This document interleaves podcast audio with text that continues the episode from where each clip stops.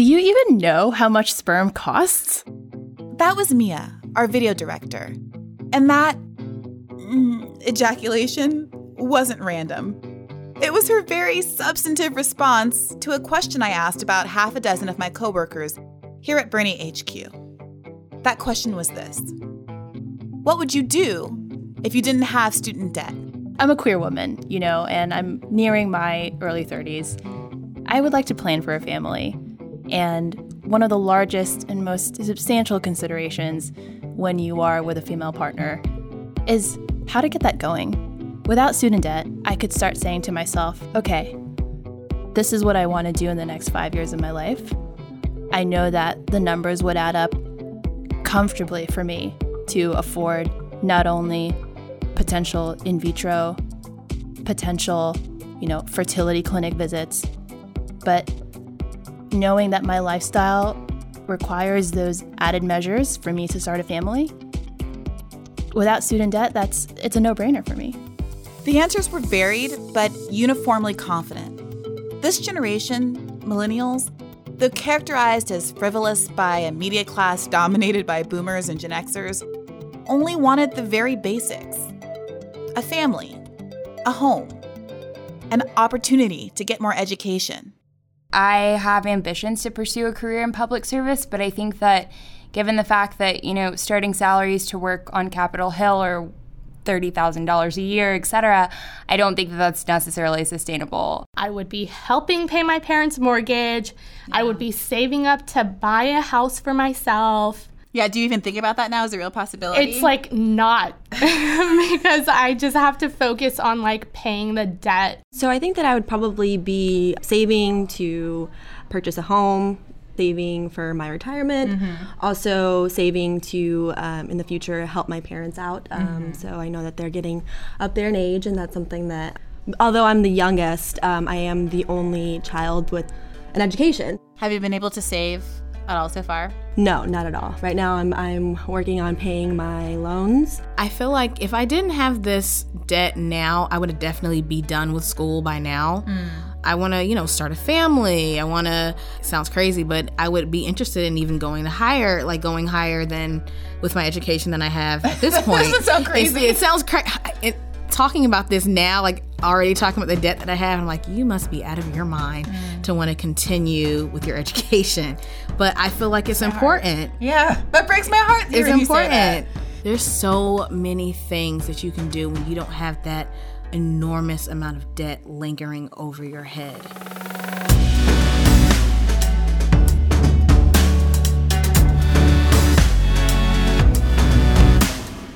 This is Hear the Bern, a podcast about the people, ideas, and politics that are driving the Bernie Sanders 2020 campaign and the movement to secure a dignified life for everyone living in this country. My name is Briahna Joy Gray, and I'm coming to you from campaign headquarters here in Washington, D.C. This week is all about student debt. We're going to unpack the revolutionary student debt cancellation plan Bernie Sanders released last week and debunk some of the biggest misunderstandings about the policy to cancel all student debt. Also, remember when black billionaire Robert F. Smith canceled the debt of every student in the graduating class of Morehouse, a historically black men's college in Atlanta? Well, we spoke to Jordan Long, the young man who would have been among those who had their debt canceled if not for the fact that he had dropped out after sophomore year. Why? Because he couldn't afford tuition. Bernie believes that education is a human right. And this week, we're going to make the case to America. From the moment Bernie Sanders first brought the notion of free public college into the mainstream back in 2015, he's been met with fierce pushback, and not just from Republicans, but moderate Democrats who are committed to the argument that free higher education was just too silly to consider. Nobody got their loans forgiven. Do you that, think the 1% um, could pay for all of this? Yeah, I wish uh, it could have happened to me, but I don't think it's good economics or good policy. But after his unexpected success in the 2016 primary, more and more Democrats began to come around to the idea that public education shouldn't stop at 12th grade especially if we live in a society that increasingly demands post secondary education to secure a dignified, healthy life. Today, nearly every major candidate includes some kind of free post secondary education as part of their platform, including Joe Biden, who in 2005 backed the bill that makes it impossible for students to discharge our debt through bankruptcy, making student debt a life sentence, no matter what. There was this push uh, by Biden. He was a key Democrat pushing the bankruptcy bill uh, that was ultimately signed by President George W. Bush uh, that eliminated the ability of most Americans to seek bankruptcy protections not only for their government loans, but also for their private student loans. Now, Elizabeth Warren has gone farther than most with her plan to cancel student debt. But it only goes as far as canceling $50,000 of debt tops and her plan cancels progressively less debt for those making over 100K. Last week, Bernie blew all the competition out of the water with his plan to cancel all student debt. All of it. Every last penny. Your debt is canceled if you incurred it in grad school. It's canceled if you took it out for housing or books for school. It's canceled if your parents took it out for your education or if you're a parent yourself paying for your kids. They're canceled if you consolidated or refinanced your loans. They're canceled if you're on a loan forgiveness or pay what you can earn plan. Your loans are canceled if you went to trade school, public college, or private school. It's all canceled. Canceled, canceled, canceled, canceled. So, how do we pay for it? Well, the plan will cost about $1.6 trillion. That's about the same as Trump's tax cut. But 85% of Trump's tax cut went to the top 1%. Bernie thinks it's time for the banks we bailed out to help bail out Americans. And that's why his debt cancellation plan will be paid for by a 0.5% transaction fee on speculative trading. Over the span of 10 years, that is estimated to add up to well over $2 trillion, more than enough to cover everyone's student loans. In short, Wall Street is footing the bill. Bernie's plan will help 45 million Americans, the overwhelming majority of whom are low income or middle class. 80% of all student debt is held by those making less than $127,000 a year.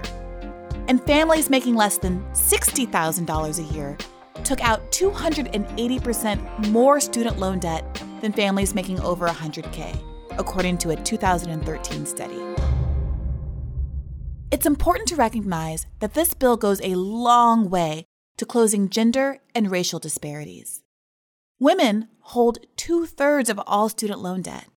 And according to one study, if we canceled all student loan debt back in 2016, we would have shrunk the racial wealth gap between young white and black households ages 25 to 40 from 12 to 1 to 5 to 1. Moreover, it will help the economy, which helps everyone, regardless of whether or not they personally hold student loans. Republican tax cuts often don't stimulate the economy because they go only to the 1% who invest in themselves rather than America. But Bernie's College for All plan means that people like you and me will finally be able to buy homes and have kids if we want. Spend our checks on consumer goods rather than sending them off to Great Lakes every month. Bernie's plan will create 1.5 million new jobs every year and boost our economy by $1 trillion over the course of the next 10 years. One study even showed that even if you don't have debt, debt cancellation raises your salary by an average of $4,000 over a three year period. Now, if I sound a little giddy, it's because I have a substantial amount of student debt remaining from law school. I graduated eight years ago and have been making $2,300 monthly payments since I started my first job at a law firm. And yet I still owe nearly $100,000 of the 180 I originally took out. So, if you're doing some math and asking why, the answer is interest. According to my first 1099, I paid about $18,000 of interest versus $5,000 of principal my first year. And I gotta tell you, when I saw that breakdown, I literally dropped to my knees in my studio apartment and sobbed. I was lucky enough to be able to keep up with my payments. But the prospect of having to stay in a high stress, unsatisfying job for a decade just so that I didn't fall behind was more than a little demoralizing. And I recognize that I'm pretty lucky in the grand scheme of things. I'm actually a little bit embarrassed about the size of my student loan debt. So I won't get into specifics, but I will say that if I were to pay the minimum amount um, for the full term, I would still owe a million dollars on my debt. So I've just decided I'm going to die with my debt. Like I don't, I, I don't have any other way of discharging it. I'm not going to be a billionaire. So uh, what else am I going to do? That was Malaika Jabali, lawyer, journalist, and a friend of mine who you might remember from episode six of the podcast when she joined me for a conversation about electability. I reached out to Malaika because among my friends, she has one of the higher debt burdens, and it's a pretty competitive field. So, how did this happen? First, she got a master's degree, which costs about $100,000 despite scholarships. And then I got my law degree, which was about 200,000. Right, from Columbia. Yes, both of them from Columbia. And for my law degree, they required us to take out loans. They said if you want any free money, if you want any grants, you must take out student loans. So I didn't really have much of a choice. You know, if I wanted to go to law school, that was that was what I had. What I'm paying doesn't doesn't even cover the interest. And the interest. Oh man, the interest. I get twenty five thousand dollars in interest a year, which will just keep compounding. I've been working in, in government and public service since I graduated. Even though she's taken advantage of public interest loan forgiveness programs, which forgive debt after working in public interest jobs for 10 years, Malaika has still been struggling to keep up. I couldn't afford like $1,200. They're only covering like two thirds of it. So even with that one third payment left, it was it would have been too much for me to to cover it with my income because I still had my previous grad school debt. I went with the the federal government program, and so I did that one and just didn't bother with my schools because I, I would have still been paying too much out of pocket, and I couldn't afford to because I wasn't. I was making like fifty thousand dollars coming out of law school, working in public service. What would you do, Malaika, if you didn't have that debt? Like, has it ever affected your career choices? I mean, I would have gone to law school in the first place if I knew that like a creative career could fund my life. I heard this story again and again. This is Ariana, who works in the campaign's advance team. You heard her at the top of this episode saying that if she didn't have loans, she'd be helping her parents with their mortgage honestly, that's also part of the reason why I didn't go to grad school is mm. because I was like, I want to at least get like half of my student debt like cut in half or something like that, pay it off, and I haven't been able to do that. So, what kind of grad school do you think you would have wanted to go to? I would love to go to USC, mm-hmm. so University of Southern California for global health or mm. public health. That's the dream. So, so we could have another young person helping us with global health crises if she weren't feeling so burdened by her student debt. Yes. And the, the student debt incurred by the rest of her family members, which everyone has to kind of pitch in and help with. Exactly. You'll remember that Mia, who opened this episode, is the campaign's video director. She explained that her loans, though relatively small, were a real obstacle for her because pursuing a career in video requires significant outlays on equipment. Equipment you might not be able to afford if you have student debt. I always had to trade am I going to invest in secondhand gear or am I going to put off the job, the gig, the photo shoot that I want to do because my interest is just going to get higher and higher and my pre uh, not the premium, the principal, mm-hmm. you know, just never goes away. And it really did break my heart to hear Erica, a Howard student and second generation immigrant, describe her dream of going to law school as crazy just because it's so expensive. This is an important point. The cost of school is robbing us of public health workers, public interest lawyers, policy experts, politicians, and talented creatives. In just 30 years, the average cost of public four year universities has tripled from $3,360 to $10,000 per year. And that $10,000 doesn't include the cost of room and board. At the same time, real hourly wages for college graduates have remained all but stagnant since 2001, with the median growing by less than a dollar. As a result, two thirds of today's college students graduate with debt.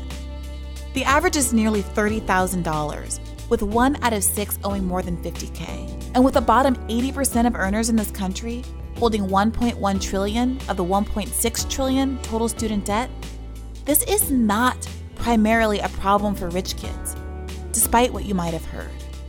In fact, marginalized groups are particularly affected, like black women who owe a disproportionately high amount of debt.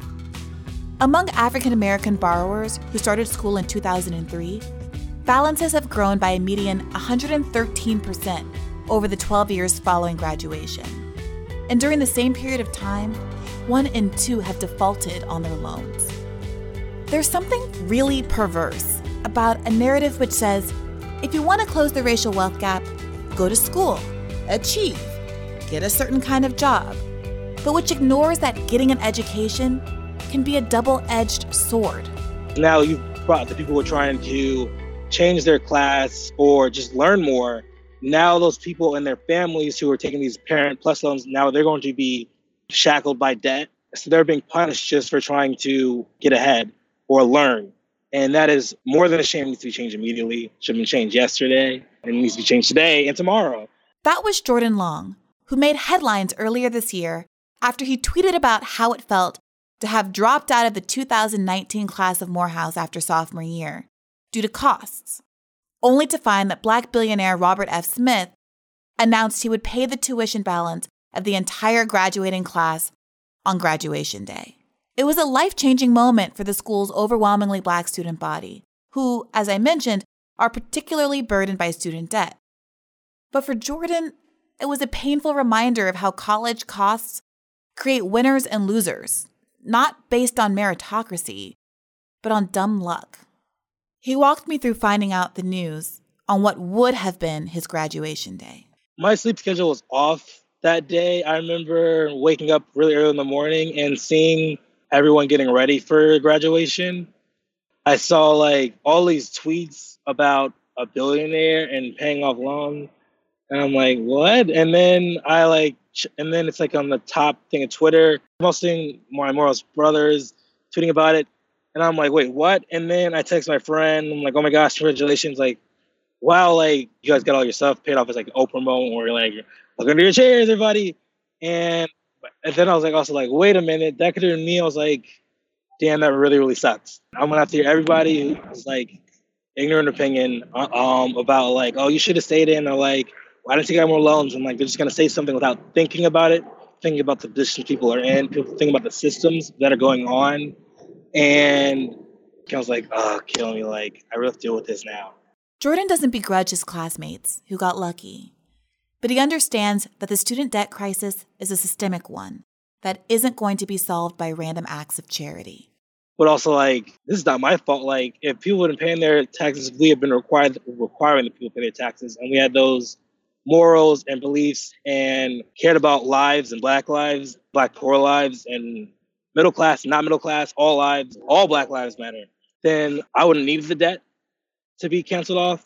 And then also I would have graduated as well, had my degree the same day with my friends and with the people who I had been working with, organizing with, studying with, learning with, growing with, collaborating with, and planning to do that in the future as well. Um, which I'm still doing, just not with a degree from where else. Jordan understands that the student debt crisis isn't going to be solved via the benevolence of billionaires. Don't individualize this problem. This is a systemic issue. This is something that all other kinds of people are dealing with as well. And you can't blame yourself for this. You've seen Morehouse told you at the door from the gate saying, like, look to your left look to your right, that not everyone will graduate with you. Like, you're to lose one of your brothers or whatever, stuff like that. I can't blame myself. I have to keep going. And also, just another reminder that charity is not the solution. You have to make real solutions. You have to make radical changes um, if you want to stop systemic problems. So trying to use capitalism to save us is not going to work, really. So you have to really strategize. You have to really work with your community. You have to really plan together to do something better than that. I think black capitalism is not the option. It's not the solution. Jordan is currently enrolled in community college in Oakland and is still on track to get his degree. But there was a reason why he wanted to graduate from Morehouse. I wanted to start video game publishing when I went to Morehouse. Like that was one of my big things. That's why I wanted the business degree, so I could publish games made by Black and queer folk about their experiences and made by them, so we could have more diversity in the market as well. And also because they're such a great tool for telling stories. And also, I like really enjoy studying the communities in video games and the societies that people make themselves in it. Once like the developers make the world and how the I like seeing what the community does with it. That's like one of the most fascinating things to me. There's a line of argument out there that says that everyone who took out student debt without a plan to earn the big bucks is a fool. But that ignores that many socially useful jobs, like policy jobs and public interest jobs, social work, and teaching, require advanced degrees even though they don't come with big salaries. Moreover, that strictly utilitarian perspective on education has never been what's made this country the beacon of innovation and creativity it historically has been. People like often are like, well, you got yourself into this, you had the information available, you chose to get a degree in, you know, left-handed puppetry or whatever. and now you have hundreds of thousands of dollars of debt. It strikes me as like a very sort of utilitarian minded idea of what education is or can be. That was Ben Dalton, our podcast producer, who I finally convinced to join me on the pod.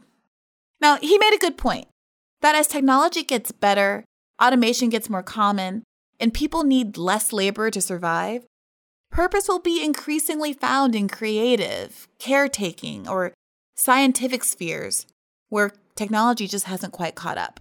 Especially in the economy that we're moving into, where it's going to be, you know, a, a, mass group of people who are serving the whims of the super rich. Perhaps left-handed puppetry is exactly what they would like to see us do for them. I don't buy the strict utilitarian. You you should only get a degree in something that you know for sure is going to pay dividends. You know very well because you edit out a lot of my references to Star Trek.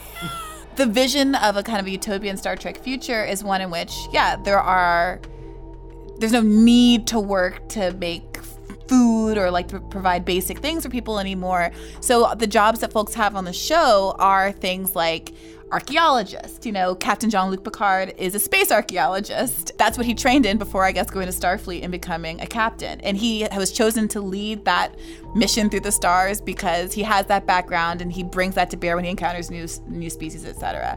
And the idea that if we move into a world where there is automation and we don't need to like literally get trained in, in trade anymore. The idea that that means like we are all just like lazy sitting on our computers is I think a really wrong way to think about it. I think that we should imagine a world where we're all more like scientists and explorers and you know doctors and, and people trying to figure out how to make our lives better in all the ways that machines are a long way from being able to do. Yeah, I mean, if you're if the horizon of your politics isn't utopian, then what are you even doing? Now, what distinguishes Bernie's plan from the plans put forward by other candidates is that it treats education as a human right, not just a privilege for an elite few. To understand the thinking behind it, I chatted with Alex Jaquez, who's on the policy team that helped draft the bill, along with Representatives Ilhan Omar and Pramila Jayapal. So, a lot of people are asking why cancel debt for everyone? What's the logic there? Sure. So, what we have now is a $1.6 trillion crisis. We've seen a whole generation of young people unable to start families, to buy homes, uh, to do the kinds of things uh, to set themselves up for a life that their parents had or their grandparents. But it's also not only uh, a challenge for young people. Right now, we're seeing millions of uh, older Americans over 60 years old with thousands of dollars of student debt to pay. Uh, so, really, we are just going to reset the our entire failed uh, higher educational system, forgive all 1.6 trillion dollars outstanding in student debt, and then going forward, make colleges and public colleges and university universities tuition free. What we're also going to do going forward is cap uh, the interest rates that you pay on uh, on student loans going forward. So if you do take out a student loan to go to a private uh, college or university, you're not going to pay any more than 1.88% interest. When Alex mentioned older Americans, I was reminded of Miss Allen, a woman I met in Texas at a rally earlier this year. Miss Allen went back to school for a late in life bachelor's degree and was now retired with six figures of debt. I was a police officer for 21 years here in the city of Houston, and, and I took serving, protecting, and serving our community seriously. You know, I, I felt that that was for everybody, not just for a select group. And I, I feel like Bernie is like that. He wants to help everybody. Now, realistically, can he? We don't know. But I'm gonna give it. But I'm gonna give him an opportunity. See, I went to school late. I retired and then I finished school, so I have uh, over hundred thousand dollars worth between my bachelor's and my master's degree. I have hundred thousand dollars worth. Of, I need you to say that one more time. How much student loan debt do you have? A hundred, over a hundred thousand dollars in student loan debt. When you talk about the interest and everything else, yes. I got I got my bachelor's in 2005 and I got my master's in 2012. And between then and now, I have over $100,000 in student loan debt. Miss Allen certainly understood the evils of interest firsthand. Compound interest is the best and the worst thing that could ever happen to you. If you're on the receiving end of it, it is fantastic. If you're on the on the giving end, it's horrible. Yeah. The government should not be in the business of enslaving its citizens. And that's what it is. That's what it feels like. It's a it's a, it's another it's form of slavery.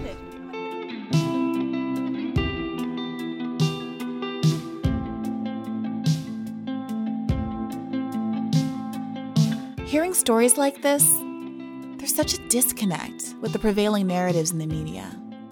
This is Alex again. So I think what you'll see is that you you have to look again where folks are coming from. So if you look at folks that are taking out higher rates of, of student debt, they're often not coming from wealthier families. Folks that come from wealthier families often don't have to take out loans yeah. to go to school. No, no one takes out a, a 7 7% interest rate loan for shits and giggles. Sure. And you know, I think what we're seeing in a lot of industries too is uh, take my brother, for example. He's in medical school mm-hmm. and will graduate with about $220,000 worth of debt. And we need doctors in rural hospitals, we need them in VA facilities, going into family medicine instead of dermatology and orthopedics yeah. where um, where you can make really good money uh, and it's hard to to get good doctors into some of those relatively lower paying jobs when they have hundreds of thousands of dollars of student debt to pay back. Same thing with law school. I'm sure you had classmates that are mm-hmm. now doing corporate law um, or doing something they don't maybe necessarily yeah, uh, classmates. I mean, in. it was me until a little over a year ago, so I empathize a great deal. Sure. And what if we could you know get those those same people into public defender roles right. and and doing uh, nonprofit work and and things like that. So so this is really a reset on on our higher educational system. More than half of of uh, people that take out loans don't end up graduating, and then you're saddled with thousands of dollars of debt, and then not even a degree to get that premium that you thought you were getting on future wages. So, so what is Bernie Sanders doing about the the rising costs of of college, right? Because that's part of the issue that costs have grown so exponentially compared to the rate of inflation over the course of the last few decades.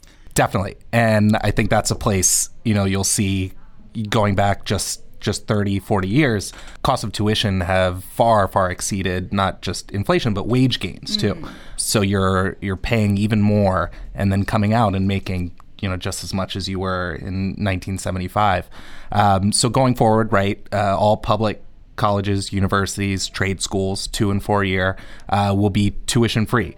We're also you know expanding programs to help first generation students and and students that don't necessarily have the the institutional knowledge uh, as as other students uh, might to help get them services that they can use to make sure they stay in school and get those degrees.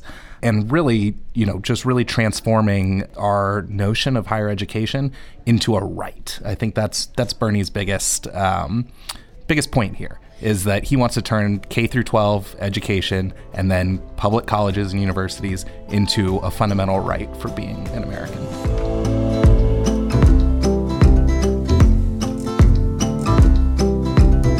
Now, Alex was actually only one of two people I spoke to who didn't have debt. Not so coincidentally, he was also the only person I spoke to who owned a home. I have no outstanding student loan debt like so many of my friends do. And I hear their stories all the time, and I can't imagine if I had an extra two, three, four hundred dollar a month payment to make. Uh, I definitely probably wouldn't be uh, wouldn't have started in in politics. Uh, it's not as uh, listeners might be surprised to hear uh, the place where you go to make the big bucks. Unless you're a few blocks over on K Street. Sure. the other Bernie staffer I spoke to, who was debt free, was communication staffer Brianna Blewett, who went to college for free on her mom's GI Bill. Like Alex, Brianna says she wouldn't have been able to join this movement otherwise. I have ambitions to pursue a career in public service, but I think that given the fact that, you know, starting salaries to work on Capitol Hill are $30,000 a year, et cetera, I don't think that that's necessarily sustainable to be able to pay off a surmountable amount of student loans, which luckily I do not have. But even with the debt that I do have, I still don't think that that would be an adequate salary. I think I'd probably be a little bit more inclined to take a job with a cushy consulting firm or something like that. There are no shortage of those here in DC, that's for sure. Um, but yeah, I think that I would be much more inclined to take some sort of job like th- along those lines as opposed to a job in public service. Well, I'm glad we got you instead of Booz Allen. This is what makes me and so many other people with student debt so frustrated about the discourse. Moderates on both sides of the aisle insist that this is some kind of windfall for the rich. I do get concerned about paying for college for rich kids. I do. Whoa, whoa, whoa wait a minute. You're going to wipe out a trillion six in student debt. What about all the people who have prioritized their student debt paydown at the expense of their savings, their 401k investments, their home purchasing? It's absolute nonsense. You know the reason it's absolute nonsense? Because many rich people do take out student loan debt specifically because they want their kids to have to pay off the debt. But far from a bunch of lazy rich kids, everyone I spoke to simply wanted to go to school to take care of their family or otherwise enrich their communities. The people who were complaining, well, they were the rich kids.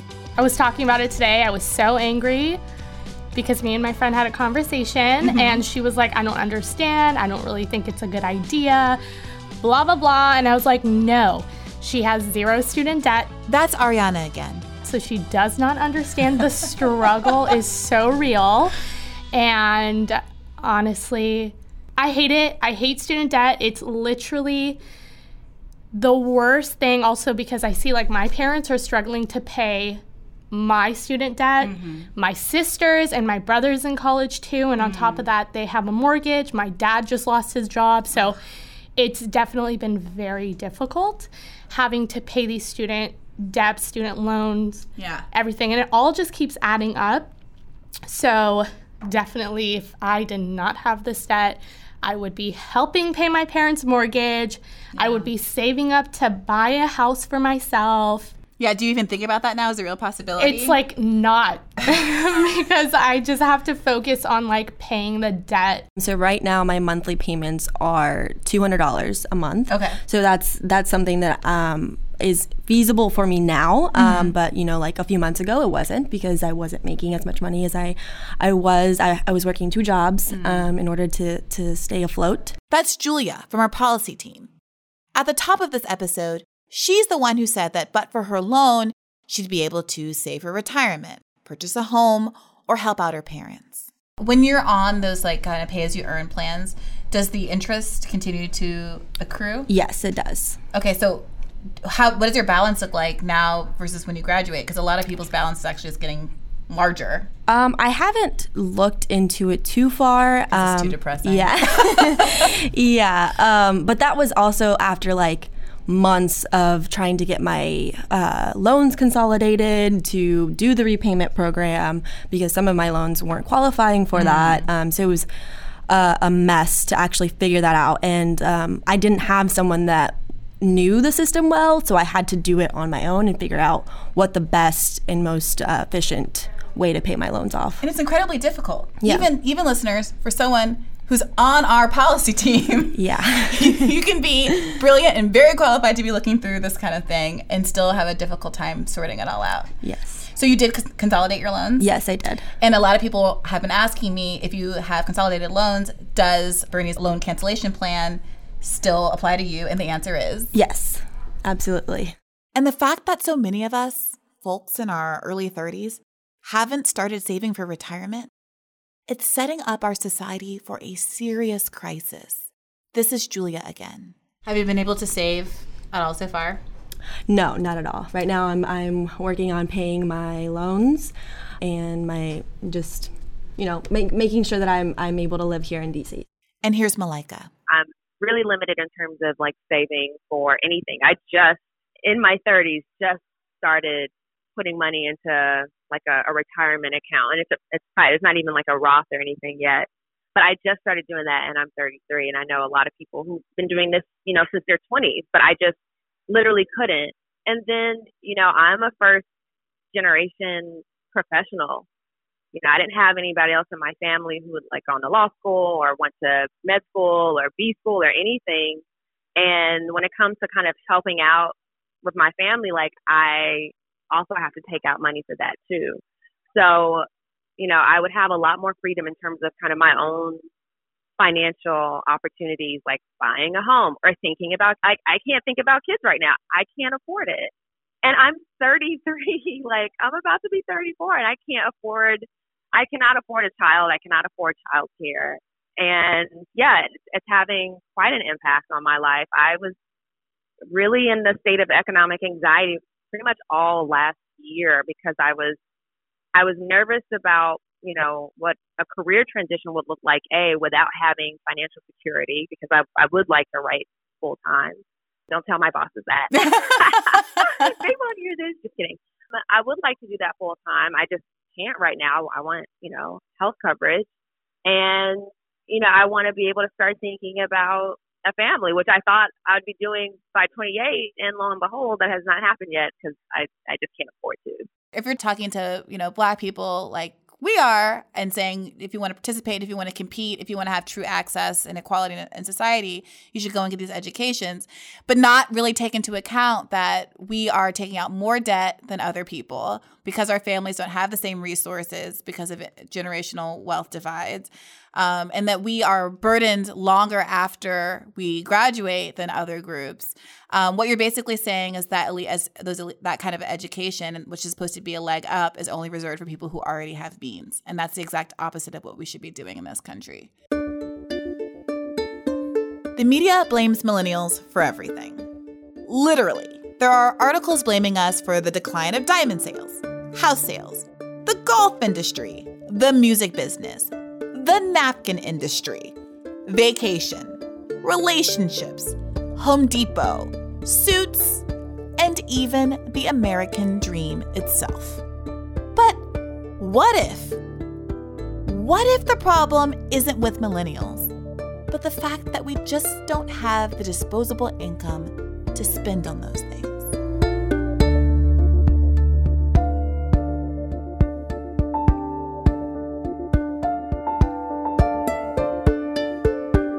This is Erica again, who is currently in the middle of her own personal student debt crisis. I just got a call like yesterday from like a debt collector because I'm supposed to be taking classes in the fall, and they were like, "Yeah, you owe about ten thousand five hundred. That's due before classes start in the fall.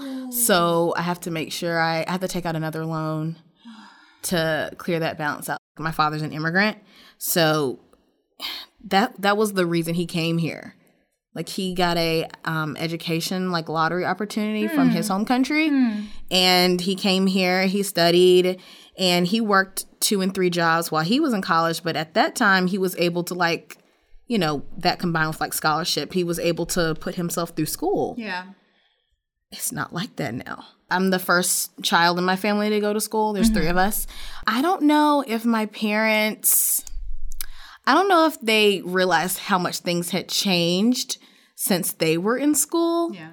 I asked Erica and everyone I spoke to when Bernie wins and cancels all student debt, what will you do? How will it change your life? Imagine a world where you have zero student debt and college and grad school education in America is free.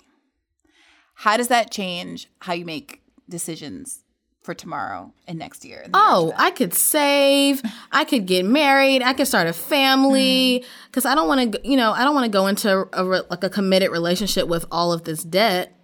But I'm, I could have. I could buy a house. Yeah. Yeah. It's it's amazing to me. Like my mother, she'll um, pick at me sometimes when I was your age. I had two kids and a, a mortgage and two car payments. Yep. Um, and I'm like, okay. May I ask what your You want a cookie? Do you want a cookie, mommy?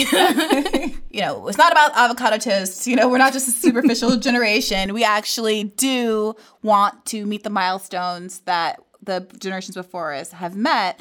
Um, so we get all these like we get all these like crazy articles, right? Like the millennials are destroying the diamond industry. Well, we're not getting married. The, the telling you. millennials are destroying the housing industry. Well, we can't afford to buy homes. And I don't think that certain older gener- generations or privileged people in other respects fully understand how much that's not just rhetoric. It is truly something that comes up again and again when I'm talking to my peers about the choices that we're making. How did you feel when you found out that Bernie Sanders was going to cancel all student debt? I think I could have two step in my living room. I was like, oh, yes. Thank God. Thank God. It's like, put this man in the White House. Please put this man in the White House. This is going to be amazing. Because there's so there's so many things that you can do when you don't have that enormous amount of debt lingering over your head. I I feel like people are going to be elderly still dealing with this debt if this doesn't happen. Yeah, 40 40,000 uh, seniors had their Social Security checks garnished for tuition payments in 2015. That's disgusting. Yep. Already on a fixed income, a lot of them. Yep. But we're going to fix it. Yeah, we are. It is time to hit the reset button. Under the proposal that we introduced today, all student debt would be canceled in six months. By taking this action,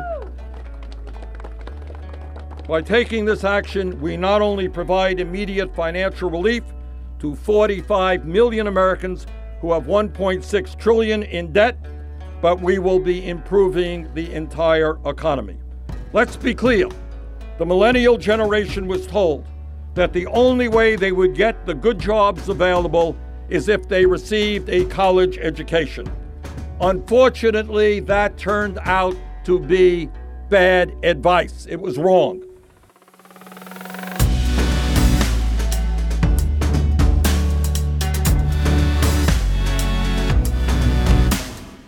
That's it for this week. As always, please share your ideas and feedback at heartheburn at berniesanders.com or send us a tweet with the hashtag heartheburn. If you haven't already, please take a moment to rate, review, or like us on Apple Podcasts, SoundCloud, or wherever you're listening. As always, transcripts will be up soon. Till next time.